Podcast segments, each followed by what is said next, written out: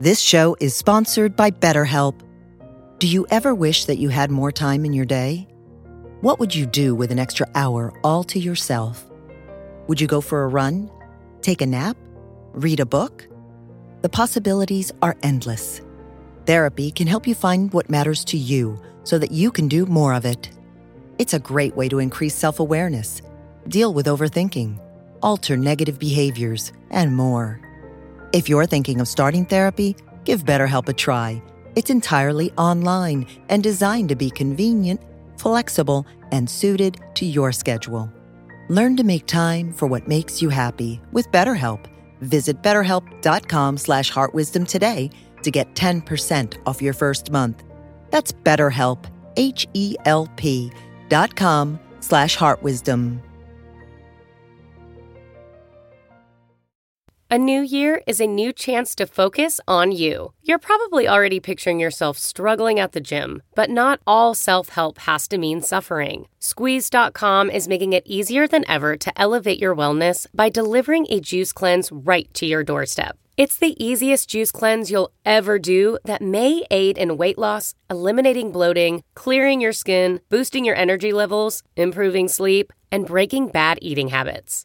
Meet all your health goals from the comfort of your home. Get free same day local delivery or fast free delivery nationwide with code WONDERY today at squeezed.com.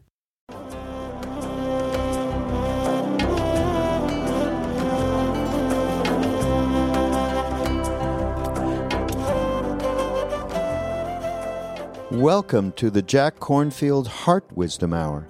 We are delighted to share with you Jack's innate common sense and his clear, open heart. In order to continue presenting these podcasts, we need your support. Please go to mindpodnetwork.com slash jack and you can donate there, or you can go through our Amazon or Audible affiliate links, and that's another great way to support the podcast. Thank you for your generous attention.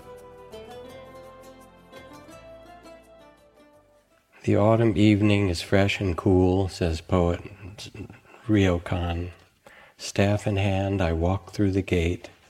Wisteria and ivy grow together along the winding mountain path. Deer rest quietly among fallen maple leaves. The old pines are full of poems. I bend down for a drink of pure spring water. There's a gentle breeze, and the round moon hangs above. Standing alone, I pretend to be a crane slowly floating among the clouds. And Ryokan, who is the most beloved of Japanese Zen poets, is someone who invites the reader or the listener into this world of stillness and presence in all kinds of ways. But as you get quiet and things, in a way, become more open and still, they also become more mysterious. And Wes certainly talked about that mystery the other night. Who are we born on this planet with all these you know, one million forms of beetles and, uh, you know, 4.3 billion years of life evolution culminating in you for the, not culminating, taking a temporary hiatus in you as it continues to evolve. What is our place in this? I was teaching for the hospices in the Bay Area some years ago. And at the, one of the meal breaks, I sat at the table, um, and next to me, um, I met a hospice worker named Salam Khalili, who ended up becoming one of my closest friends in my life, um, who was a Palestinian man that time in his early 50s. And I turned to him and I, we introduced each other, and I said, What brings you to hospice work? I hadn't met many Palestinian immigrants on the hospice circuit. Um, and he said, Well, it seems important to be able to sit with people and let them know that dying is perfectly safe. And I said, Oh. And he said, um, I asked him, I said, you know, how did you learn that? Where does that come from? So he said, let me tell you a story. I'm good already. Tell me a story. He said he had been a journalist in um, Jerusalem back in the 1960s.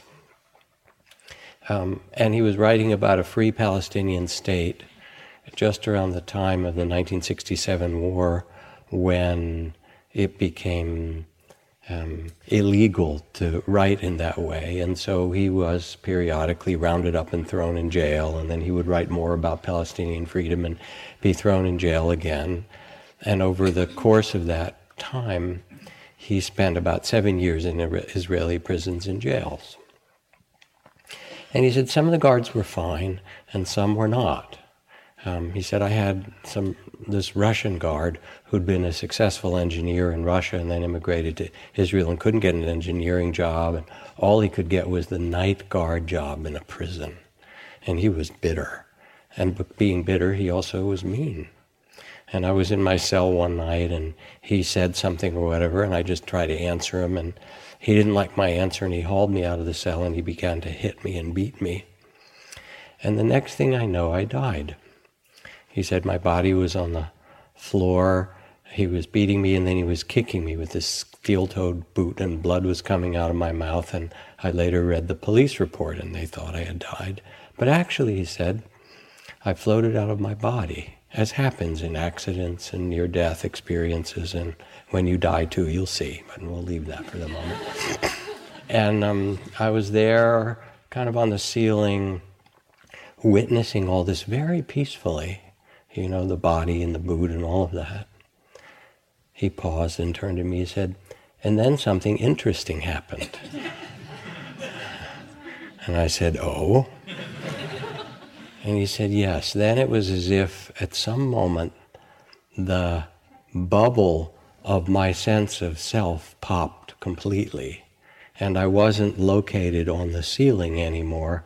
Um, that sense of identity dissolved and I became everything.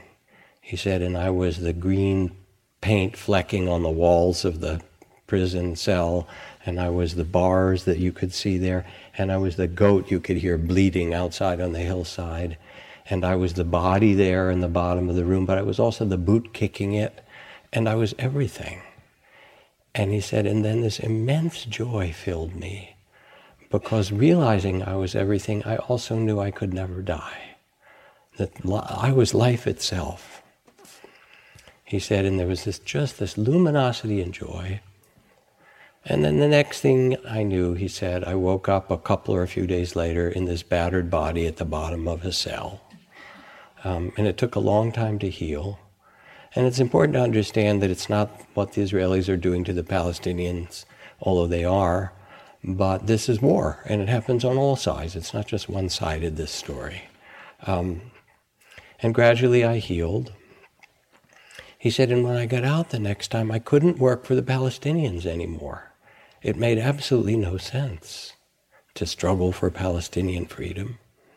He said that the closest I could come is I married a Jewish woman and we have Israeli Palestinian children. That's the closest I could come to what I understood.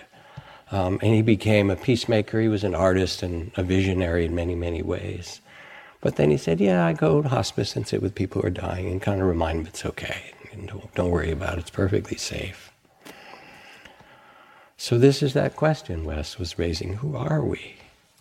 I practiced in India with a sage named Sri in Bombay over a number of years. And um, was one of the freest spirits of beings that I ever met. And I remember I was staying in this kind of pretty funky hotel down near the Taj. There were these nice hotels, and then there were the ones that were just barely. I didn't have much money, you know. I think the name of it was Decent Hotel because people had heard t- travelers looking for a decent hotel, and somebody had this great idea. All right. That's the name of my hotel, right? And that's what it was, just barely decent hotel anyway. But I would take the double decker buses across Bombay, and um, all of Bombay would go by, and I was just so happy and bliss because I was with this person who wanted nothing from me and whose whole teaching was about freedom from identity of any kind.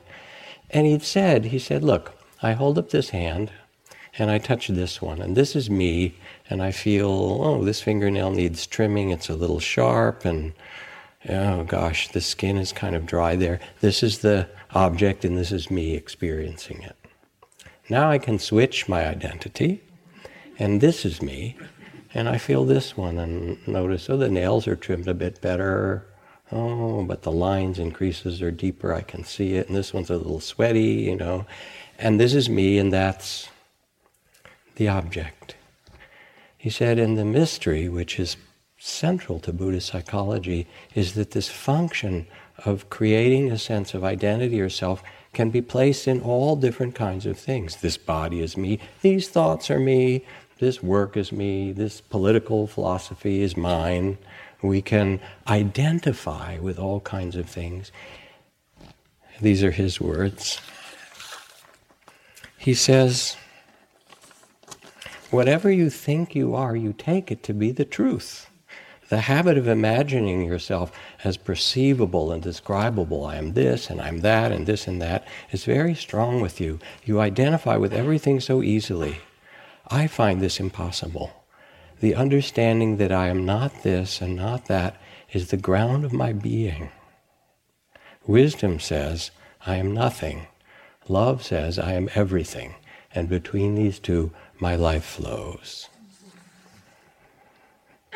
So we can identify with our political views or our roles, but the weird thing is it changes. You could be a libertarian at one point in your life, and a Democrat another, a Republican another, and an anarchist another. That's Wes. We'll leave him.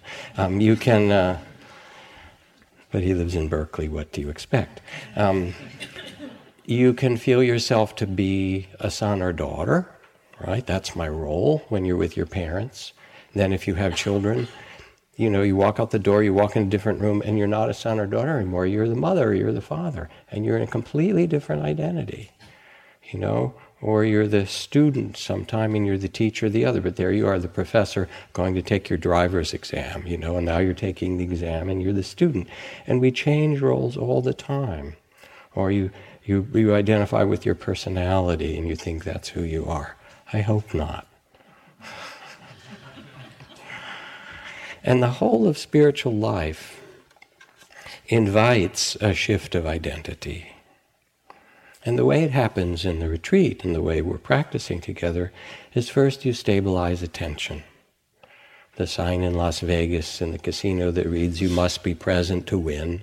And so you practice that here, basically, with your breath and body. And the training, Gandhi called it blessed monotony because it's a little bit boring at first anyway the breath another breath another breath and so forth. Um, but what it does is it collects the scattered attention so that you actually can be here more frequently more presently and more deeply. It's as if you're cleaning the lens of perception so you can see what's actually going on in this human life this human, human mystery and you gradually by, with this perseverance, quiet the mind a bit at a time. You open the heart because you attend without judging. You just notice what's here. This breath is long or short. These experiences come and go with this loving awareness.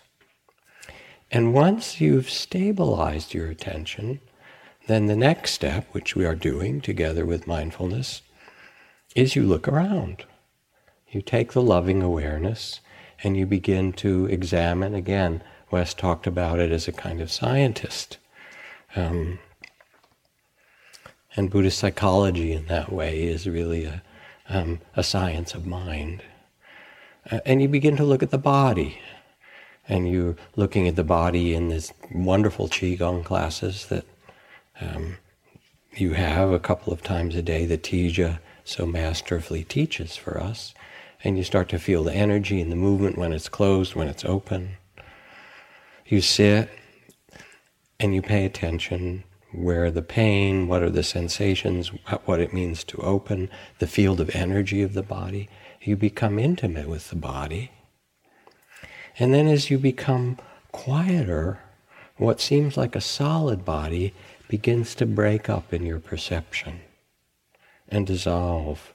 And the more that you pay attention, Trudy talked about it, you notice what you call a pain, and then more deeply, it's throbbing and twisting and fire and pinpricks and needle. And not only that, the more closely you pay attention, it's always changing. And any place you put your attention in the body starts to become a field of anicca, of change. And then the body starts to become more like a waterfall of sense and bodily experience. And the more closely you attend, it becomes pixelated. You know those little pixels on a screen? It turns out perception is made of tiny little moments, tiny, tiny moments of experience. And they start to show themselves in the body. And then another interesting thing happens. It starts to shift if you bring in loving awareness and compassion from being your pain. First, it's your pain, and then it's, oh, the energies of pulsing fire, um, throbbing, twisting. Um, but then, as you breathe and pay attention, it becomes the body's pain. It's not really yours to identify with. And if you do compassion practice, as we do sometimes, you start to realize that it's not even the body's pain, it's the pain of incarnation that's shared by everyone. It's simply the pain. It's not yours. You didn't do something wrong. It's part of the pain of having a body. And so you begin to notice what is true about this physical life in this body. It's always changing. You can't possess it. You can go to the gym and feed it right and move it around and things like that, but it has its own life. Hmm. Let's see. Here's the story. And as you pay attention to it in this way,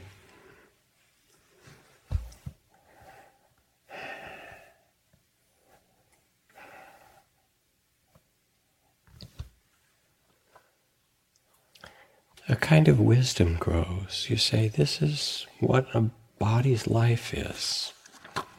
So this is from a good friend, Frank Ostaseski, who started the Zen Center Hospice project some time ago. And he says, some years ago at our Zen Hospice project, there were two men in the house, both who were living with and then dying from AIDS complications. One of them, Rick, in addition to his AIDS diagnosis, had suffered a stroke. Because of the stroke and his aphasia, he had trouble articulating what he wanted to say. Frustration and anger followed, and it was very difficult for him. And all our attempts to help bounced off a sort of defensive shield he constructed.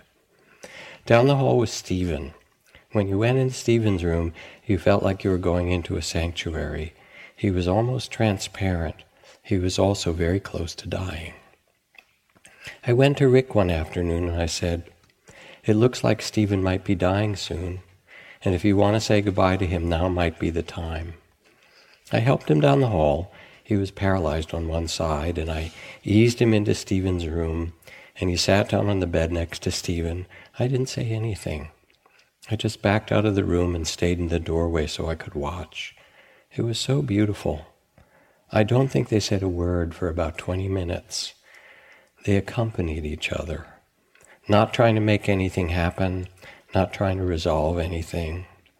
And after a while, Rick just nodded, and Stephen said, Yeah, that was great. And Rick got up, and I helped him back to his room. And Stephen died later that afternoon. Rick was looking at his destiny. He knew he too would be dying soon. And Stephen just mirrored back to him the capacity that lives in each of us for compassion and understanding. He could sense where Rick was. He didn't need to say anything. And Rick's heart and soul just opened to Stephen.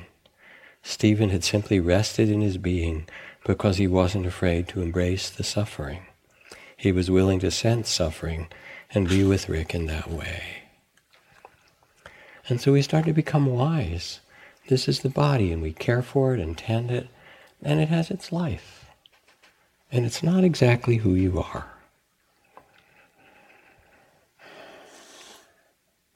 And the more closely you pay attention, the more you'll see how what seems solid in the body is always changing.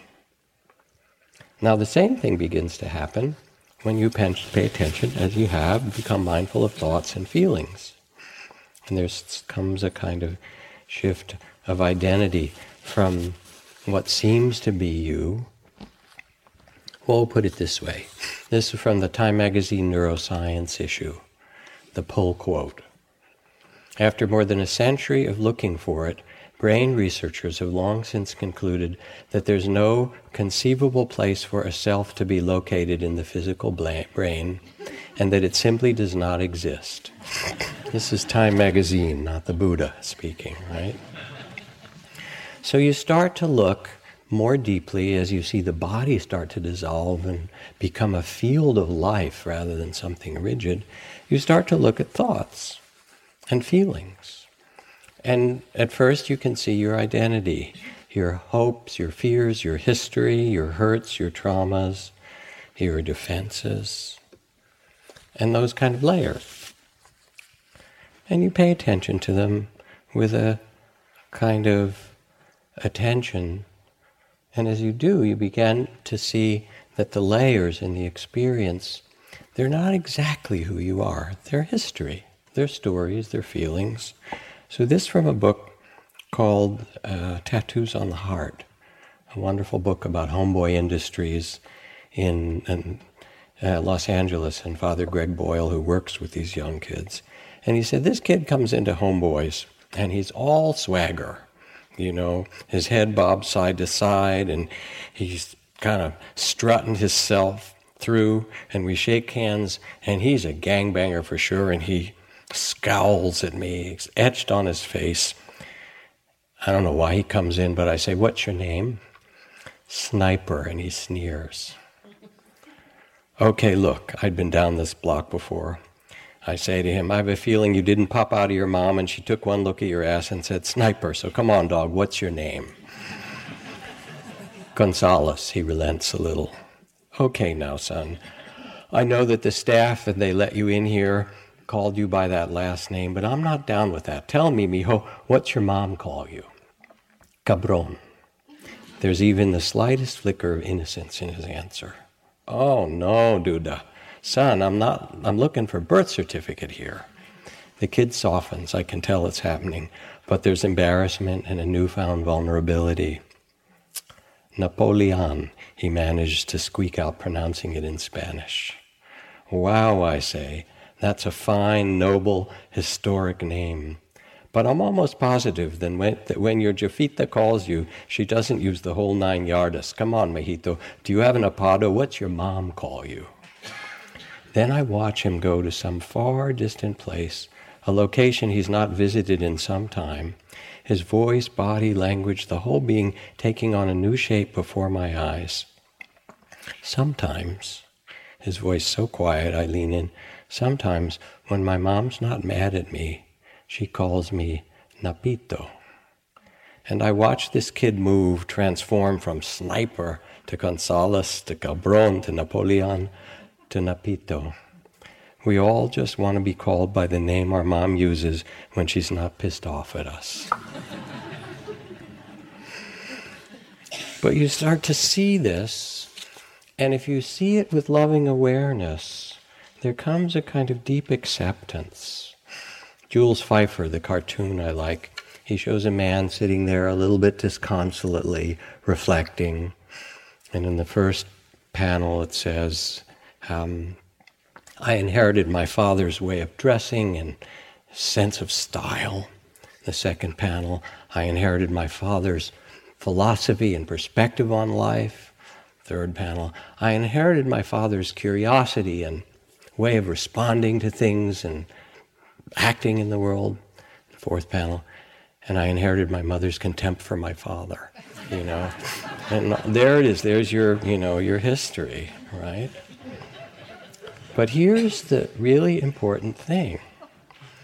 Ram Dass, when he was teaching early on in his American teaching career, came back from India, long beard and beads when he was really very much like the Hindu guru Baba Ram Dass.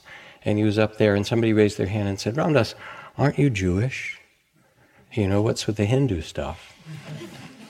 And he said, Yes, I am. I was bar mitzvahed, he said, as I was, you know. And, and not only that, he said, I love, there's beautiful things in the Jewish tradition. The, the Hasidic masters are like great Zen masters, and their stories, and the, the Kabbalah has this whole wonderful mystical teachings of the nature of the world and consciousness. So he said, I love that too. He said, but remember, I'm only Jewish on my parents' side. and it's a, he was very witty, you know, and at the same time, there's something really profound about it.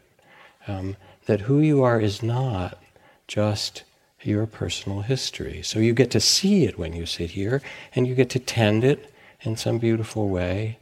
But the, the work of it is actually not as a grim duty. The point is not self improvement. You've tried that. You've gone to the gym, you've gone to therapy, you've taken your vitamins, you know, you do all that stuff. It has some benefit. But the point is not a grim duty. It's that really this practice is an act of love. It's an ability to be present for your humanity and our common humanity with an act of love. And as you do, what happens is the in neuroscience they call it the window of tolerance, this, the capacity to feel your losses and hurts and wounds and your joy and ecstasy and longing and love and all of that, that becomes wider and wider, and you can live more freely in the energies of your own life. And it's a beautiful thing. These emotions come and you name them sad, sad, or frightened, frightened, or whatever. And the movement is to give them space and say, all right, show me your dance.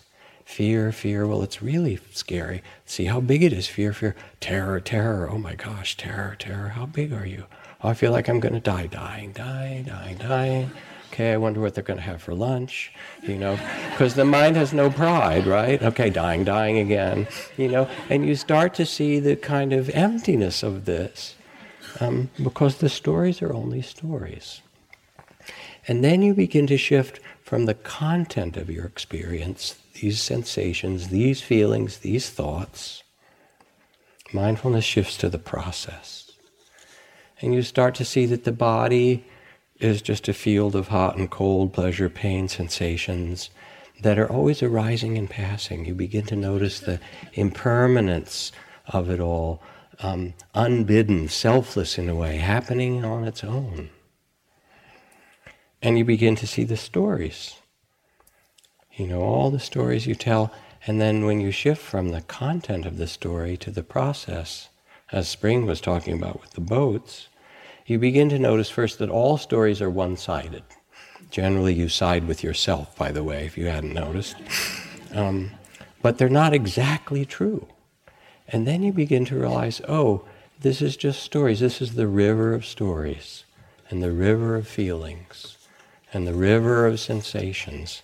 And what we are is this river of experience.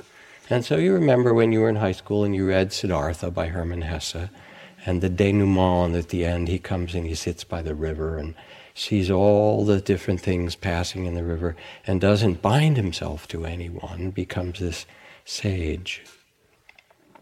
So these words from the Buddha, which no doubt Hermann Hesse had written, written, uh, read before his writing, he says, Suppose a man or a woman who was not blind beheld the many bubbles on the Ganges as they floated along and watched them carefully and examined them. And after doing so, they would appear to them as empty, unreal, and unsubstantial. In exactly the same way does the meditator behold the bodily phenomena, physical sensations of all kinds, the river of feelings that come one after another. You've noticed, haven't you? The river of perceptions and views, the river of thoughts, and the states of consciousness themselves. And as they arise, and he or she watches them and examines them carefully, after examining them, They appear as they are, insubstantial, empty, void, and without a self. Thoughts appear and vanish without a trace. Feelings come and then they disappear. Sounds come and go. And it all comes trooping out of the void, to use Rumi's line, and appearing for a moment and disappearing, and then something else comes on stage. And we begin to shift then from caring as much about the content. You need to honor the content and feel it and be respectful of it and, you know, necessary healing some. But then at some point you begin to realize that it's not just the content, but the process of life is a river. It's a flow, all dissolving. And as it says in the Heart Sutra, form is not different than emptiness. Wherever you look is insubstantial and not solid. At first, this is a little bit terrifying for some people. Oh my gosh, nothing is solid. But then you get to where my teacher Ajahn Chah talked about as wisdom. He said, Oh, yes, he called it the wisdom of insecurity, the wisdom of uncertainty. He said, You see all this in like Springs Lama that she talked about. His instruction was so now what to do? You relax. You just let it be because it's always been this way. You don't have to fix it. And you become more the space that allows this ever changing, dissolving, arising, passing, hello, goodbye appearances to come and go. And this is the birth of a deeper kind of wisdom. So you shift from the content of experience to know the process of life itself. And then there comes another shift. You shift from the focus on the process of things being born and disappearing out of emptiness to the witnessing itself. So my teacher Ajahn Chah, who practiced very diligently as a young monk in the forests and the caves and out where there were tigers and did all that stuff you read about. Um, after about eight or ten years of arduous practice, um, he sought out the most famous forest meditation master of the era, a different Ajahn named Ajahn Mun, and went and paid his respects and said, May I tell you about my practice? May I get some guidance? Said, Come in the morning. So he did. And he said, I've sat through fear and confusion and then opened to great states of luminous mind and um, uh, visions and deep samadhi and insights. And he sort of laid out all the things that he'd learned. Probably a little bit pleased with himself. And Ajahn Mun looked back at him and said, Chah, you missed the point.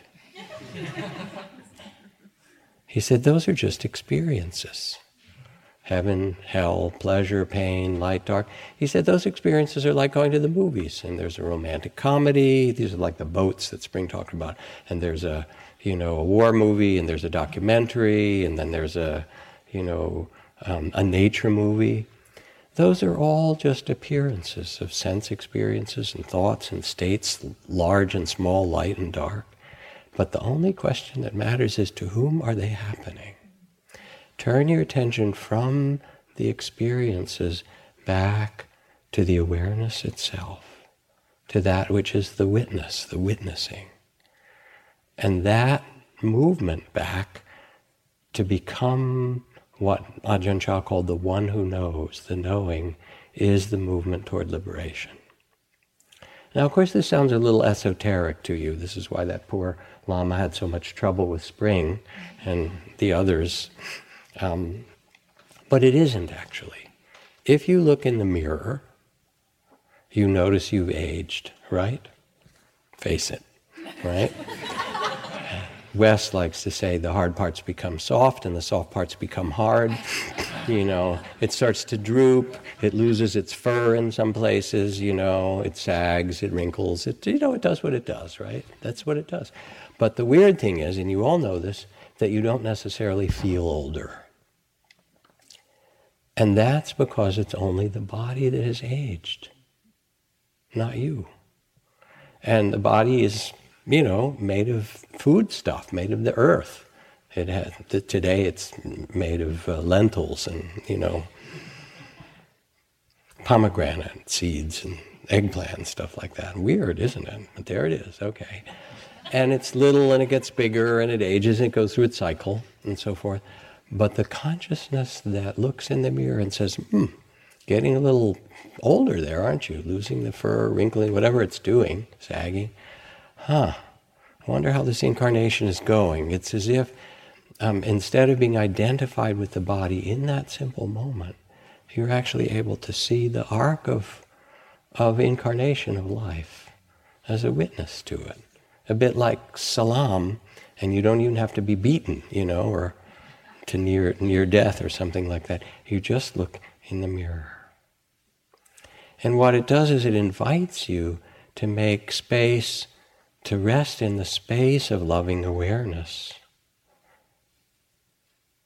You are the loving awareness that is the witnessing of what arises. You shift your attention from the content to the process, and from the process to actually become the become identified with or realize that who you are is the is the awareness itself. And if you want to do a little 10, 15 second experiment, don't change your posture, but try for the next 10 seconds to not be aware. Do anything you need to. Hold your hand, eyes, ears. I'm not going to be aware. Try it. 15 seconds. Go for it.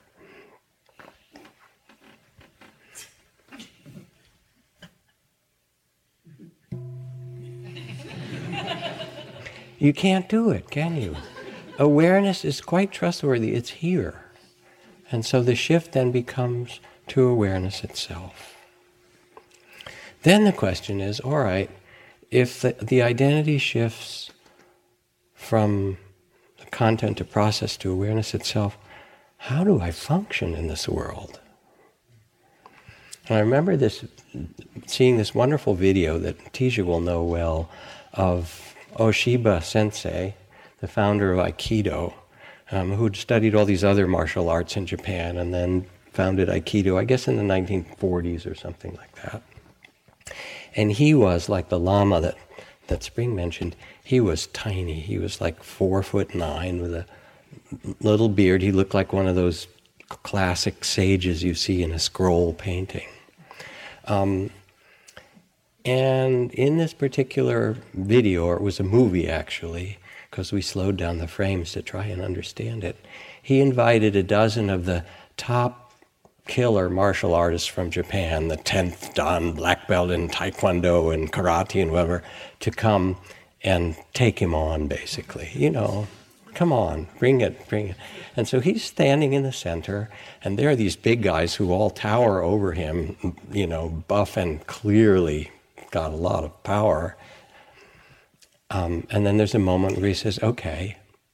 And the next thing you see, and we slow it down and watch frame by frame, he smiles and he sort of turns in a circle and they all fall down. it's just astonishing. And we slow it down. What does he do? And it's sort of like Star Wars or something like that, the Force. And he's just there smiling and letting their energy just pass through him, and they all fall down. It's delicious to see. All right, a story for you. Another kind of way of understanding the functioning of this. Uh, one meditation practitioner, Maria, works as a nurse in the emergency room of the local hospital. She describes how she's learned to use the art of resting in awareness. Sometimes it's not too busy and I can work on automatic, check on a patient, or do the paperwork while my mind drifts off to think about a million other things. Then we might get a whole crowd of incoming patients accidents, heart attacks, asthma, emergencies. I do my part, but I'm also tuned into the whole of what's going on. I've learned to open the awareness. It's as if my mind gets spacious and still, present, sensitive to what is needed, and yet kind of detached at the same time. I guess it's like the flow state that athletes talk about. I'm just in the middle doing all the right things, yet some part of me is just watching it all silent. It happens more these days, not just at work, and when I do my meditation practice, it gets stronger. I had a big fight with my son, and in the middle of it, I could feel my body tightening up and how right I thought my view was. Just feeling that, I relaxed and shifted to the space of awareness. And things opened up I was saying no, but I could also feel all the love underneath and how these were just our roles and we had to play them well. And behind it, it was all spacious. It was all okay. So the question, how do I function?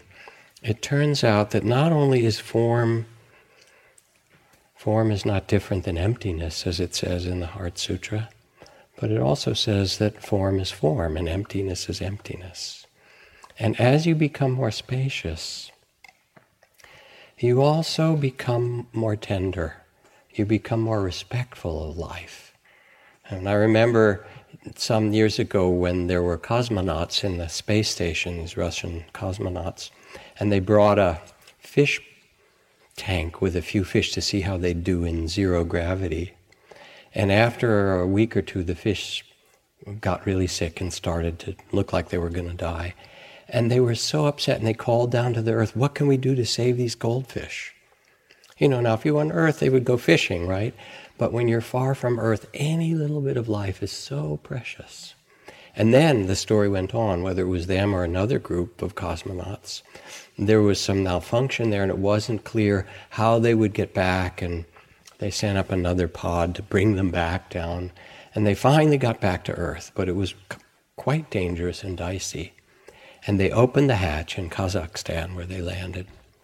And they got out and they bowed down and they kissed the ground. It was so beautiful to come back home to this planet to this to this earth. Because this is the only place in the whole wide, vast galaxies where you can eat baked Alaska. it's the only place where you can fall in love or watch the whales breach or see the lizards out there do their push ups like they do sometimes, right? Or the face of children. And so, what happens as you become more spacious is not that you become distant from life, but you have the space, as Nisargadatta said, Wisdom says I am nothing, love says I am everything. And you feel more deeply connected with all of it. A poem again from Marie Howe.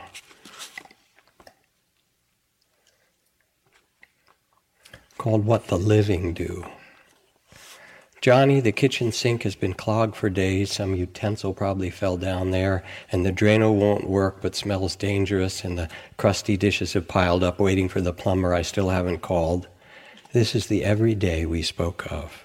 It's winter again. The sky's a deep, headstrong blue, and the sunlight pours through the open living room windows because the heat's on too high in here and I can't turn it off. For weeks now, driving or dropping a bag of groceries in the street, the bag breaking, I've been thinking, this is what the living do. And yesterday, hurrying along those wobbly bricks in the Cambridge sidewalk, Spilling my coffee down my wrist and sleeve, I thought it again and again later when buying a hairbrush. This is it. Parking, slamming the car door shut in the cold, what you call that yearning, what you finally gave up. We want the spring to come and the winter to pass. We want whomever to call or not call, a letter, a kiss. We want more and more and then more of it. But there are moments walking when I catch a glimpse of myself in the window glass, say the window of the corner video store, and I'm gripped by a cherishing so deep for my own blowing hair, chapped face, and unbuttoned coat then I'm speechless. I am living. I remember you. So there's something that grows in this spaciousness of the heart and mind of a profound kind of tenderness. As the Native Americans would say, Mitakuye Oyasin, all are my relatives. This is my life. This is my place. And it brings a kind of fearlessness that's not the fearlessness without fear. But when Trudy and I were in Burma leading a trip last year to bring a whole group of people from the foundation that I work for to the clinics and schools and um, programs for children and women and health things in the far reaches of Burma. Beautiful, amazing things. Um, we met a nun up near the China border. And um, she had a big nunnery, um, but she ordained as a nun relatively young in her 20s. I'm not sure whether she ordained before or after this, but somehow she got she got cancer in her 20s. Um, and it was metastasized, and they wanted to do surgery on her. Um, and if you've ever been to an Upper Burma hospital, especially back in those days, you would avoid surgery because um, they really had there, was they, they, had nothing. Um, so she wouldn't do it, and she went out in the jungles um, and found an old auntie, an old nun who was an herbalist, who said, "I think I can help you." and gave her these very powerful herbs to take and said, But you have to meditate. And you have to meditate a long time, which was, in her case, two years. And she talked to us. She said, I sat up all night, night after night after night, and the cancer in my body was like fire. It was burning. And I sat and I burned and I burned and it moved from one part of my body to another. And I sat and I sat and I sat with it you know, and I did my herbs and I did my prayers and I sat and I sat and then I sat more, unmoving. And she healed herself. And she came back to this town where we visited her, and either as a nun or became a nun. People started to come to her. They were attracted by her presence, um, and they became her students. Can you teach me what you learned? And gradually she built this big four story monastery temple for women, um, which our foundation helped her to build. And the people that she had come there were ones that I would be nervous about coming on a retreat because she took the mentally ill, she took the PTSD from all the wars that were happening around there. She took the homeless people, she took the battered women. I mean, she took people who were in the worst shape in the society around, and she said, Come, I will teach you to meditate. You know, I would think, well, I'm not sure if they can sit with that stuff, right? But we went in a room together, and there was this big hall filled with these women, and they were all sitting looking like you, very quietly and steady. And she was giving some teachings, and then she came out. And what it was is, in a way, kind of simple. Um, they came in and they had the tragedies and the mental illness and the problems and so forth. And she could look at them and say, Yeah, I've suffered like you. And I just sat there and it changed and you can do it. And there was something about her, it was like her spirit was stronger than their illness. Her spirit was stronger than their disturbance. And it was like titanium or something like that. It was really kind of unshakable. And so she got all these people, and they did it. It was like she conferred on them some power that she had learned in herself. And when we were walking down the stairs um, to go out, an old woman with not very many teeth left, who didn't speak a lot of English, came up to us and grabbed Trudy by the arm um, and looked at her and then touched her heart and said, Peace of mind peace of mind. Like this is what she had found in this place, and she wanted Trudy to know this. And you could have wept to see it. So the the capacity that you're learning here is both tenderness and love, and also a kind of courage to be with things not as perfection. Um, the point isn't, even fearlessness isn't without fear. Um, five, six years ago, whenever it was, um, I went through a really difficult time. I passed out in front of a tree like this on the East Coast. Trudy was there, Wes was there. And um, I woke up after about a minute or a minute and a half with all these doctors peering down at me and went got all the scans and all that kind of stuff. And um, then started to get dizzy again and got all these tremors and things. And I got misdiagnosed with something kind of like ALS. And because it was happening, the tremors are getting worse, and so forth. The diagnosis I got was that this is happening quickly, and in the next number of months, your body's going to deteriorate, you know, in this way. And it looks like that will be accompanied with dementia. Now, I thought I was chill with death, okay? Meditating, dying, you know, sitting in the charnel grounds in the monastery, picturing my own death. But my picture didn't include dementia. you know, and it didn't include my body. I mean, it was this was a little, and I got really scared. I got. It turned out it was a misdiagnosis, happily, um, but for a while I was surprised at how anxious I got.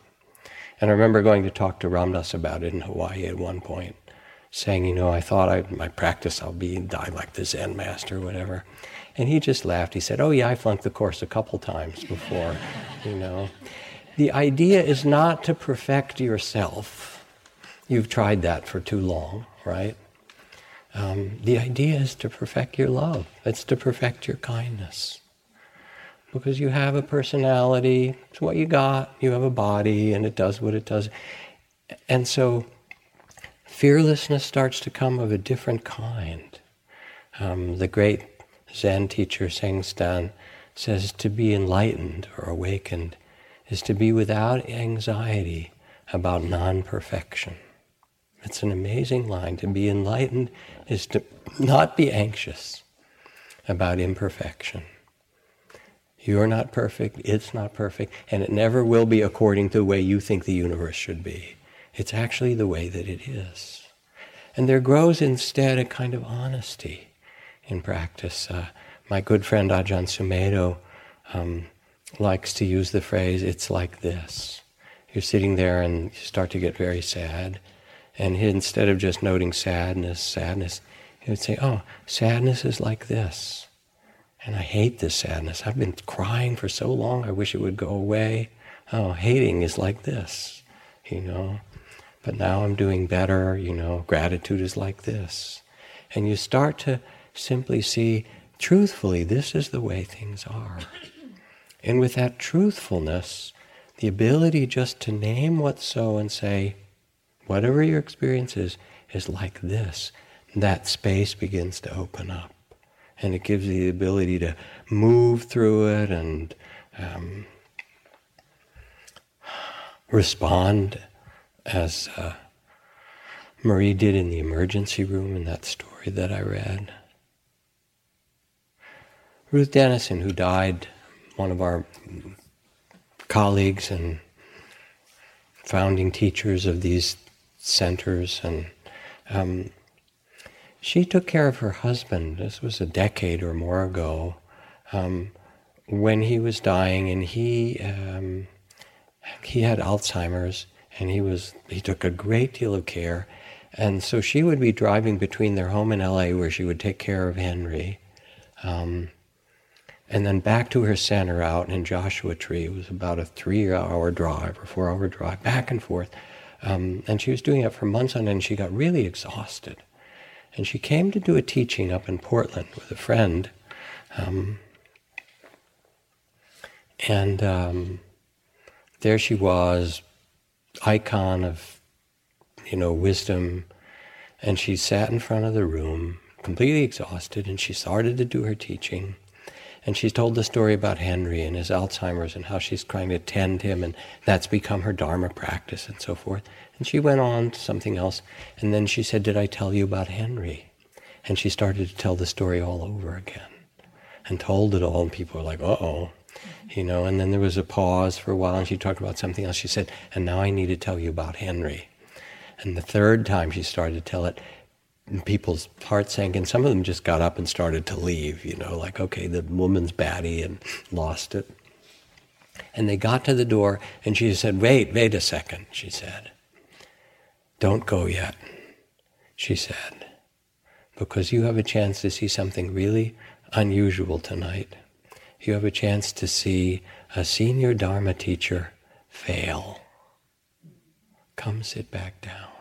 So she knew enough that it turned out it was temporary. It was just lots of it was loss of sleep and other things like that, and you know that all passed in not much time. But there's a way in which it wasn't about perfection for her. It was she was so um, honest about this is the way human incarnation works. This is our life, and this too you can see with love. Thich Nhat Hanh wrote this beautiful book about love and the Dharma.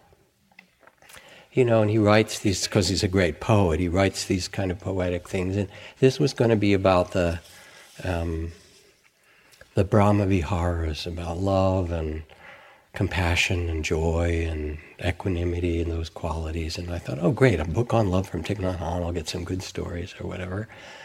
But I also thought, I kind of know these teachings. You know, I've been reading everybody else's books about them. So I picked it up. And the first chapter is, you know, loving kindness and how it operates, and uh, reading along, la la la. And then I get to the second chapter, and it begins. She was 20 years old when I first saw her walk down the stairs of the temple in Chu Lai, Vietnam, and fell in love. And I thought, oh, now I really want to read this. and what had happened actually is that Thich Nhat Hanh decided to give these teachings on love and on the Brahma Viharas.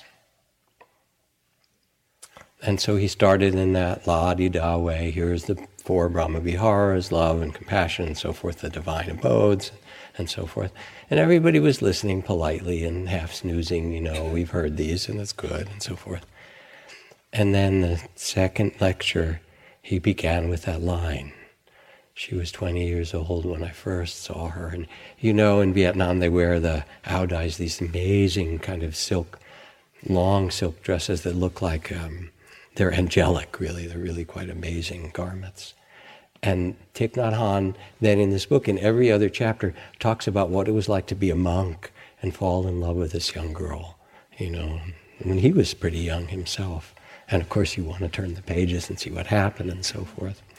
And part of it, part of what made it so important and so beautiful again, is that as the mind quiets and the heart opens and you start to see that what you are is the river, that you are nothing. That is to say, you can't find this, I'm this, I'm, I'm all of this, I'm part of everything. I'm nothing and everything. Things start to dissolve and become spacious. then innately, your Buddha nature these qualities of love, of equanimity and peace, of a kind of tenderness and care, of a fearlessness that's not a lack of fear, but an ability to take one step at a time and say, This too, to be truthful in this way, grow. And you come to trust the process and trust this mystery. You trust the meditation itself it knows how to open. It does. You just have to bring your attention to this body and mind. Um, and it invites you, all these qualities. It invites you, and you invite them as you start to notice calm coming. Let it get stronger. As you start to notice your heart getting softer, invite it to open. As you start to feel that you can tolerate and be a little bit more fearless with the whole range of experience, invite that quality to grow. Inhabit your Buddha nature. It's a gift for you. And I was going through the airport in Miami some years ago, and a guy came up to me and he said, uh, Jack, is that you? And I said, Oh, yeah. He said, Remember me? I sat the three month retreat with you in IMS in Massachusetts in 1977. that was like 20 some years before. And I looked in, What's your name? And I kind of remembered. And then he said, You know, I think you would call me like a meditation failure. I said, Oh? He said, Yeah, I mean, I practiced pretty ardently for a while, but then it dropped away. I got into business, I got married, kids, and the whole thing he said, and I didn't practice much. And I thought of myself as a failure. He said, but last year I had a heart attack. Um, and it was pretty serious. And as I was being wheeled down the gurneys to, you know, getting prepped for heart surgery, it all came back. He said, in that moment, immediately I knew what to do and I knew how to follow my breath and I knew how to be with the states that were coming and I he said, It's all in there. I was so, he said, I was so surprised and pleased. I'm not a failure after all. And I just bowed like that to him. It's too late for you, you know. You're already hooked, you're in it. What are you going to do? You're going to cultivate greed and hatred and ignorance? I mean, it's too late. you know, and you look different, I have to tell you. We call it the Vipassana facelift, right? By the end of 10 days, your eyes get clearer and brighter, and you open to the moon and the flowers. And there's some way in which you're able to be present for yourself, not in a perfectionistic way, but present with that kind of love. Um, be like the lion, not frightened by the noise, says the Buddha. Be like the wind, not caught in a web. Be like the lotus, not stained by the mud. Find your own way like the rhinoceros. Wander and find your way to freedom. It's a little poem from one of the Buddha's verses. I see this retreat a little bit like a greenhouse.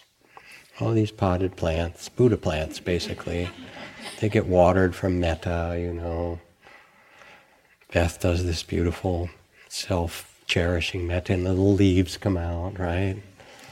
And Trudy does the little child metta, and more little leaves come out, right?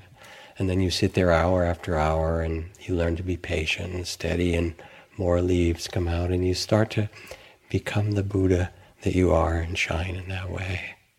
So stay with it. It's a beautiful process. Thanks, everybody, for listening to the Jack Kornfield Heart Wisdom Hour. We appreciate your support, and we ask you to continue that support by going to mindpodnetwork.com slash jack. Look forward to seeing you next week.